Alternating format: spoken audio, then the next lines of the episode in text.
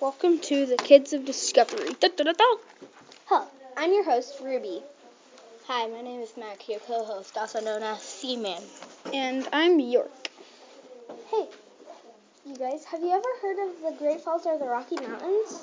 I heard it's Shoshone Falls. I live near the Rockies and they're so cold. Seriously. There's a huge difference, Mac. That's true, York. What's the difference? Well, first, the Great Falls are much bigger. How much bigger? Yes, Uh, at least 15 feet, or maybe 17. I think 10 to 12. Yeah, I think 10 to 12. nope, they are 20 feet tall. And that's a 20 foot drop if you don't want a portage. And by the way, portage means to transfer something from the gas station to the wor- your work.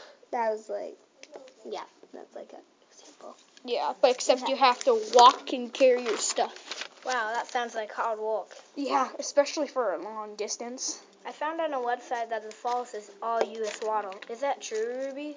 Yep, that's true, Mac.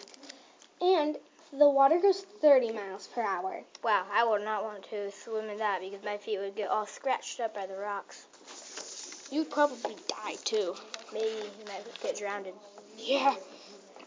And there are three rivers that flow into the Great Falls the Missouri The Roe River, The Sun River. and the Missouri River. I think that one's the biggest, I think. Yeah, Missouri's sure. pretty big. Yeah, Missouri's the Okay, But what about the Rockies? Yeah, let's hear about the Rockies. okay. Rockies are now cool. it's time for the Rockies. Guess what? They are 76 million Bring this years closer and talk into this. Oh. old. God, God. And guess how tall they are? Uh, it was 20 feet last time, so I'm pretty sure it's 40 to 30 feet five, um, 45 to 40 feet high this time. I think 10,000.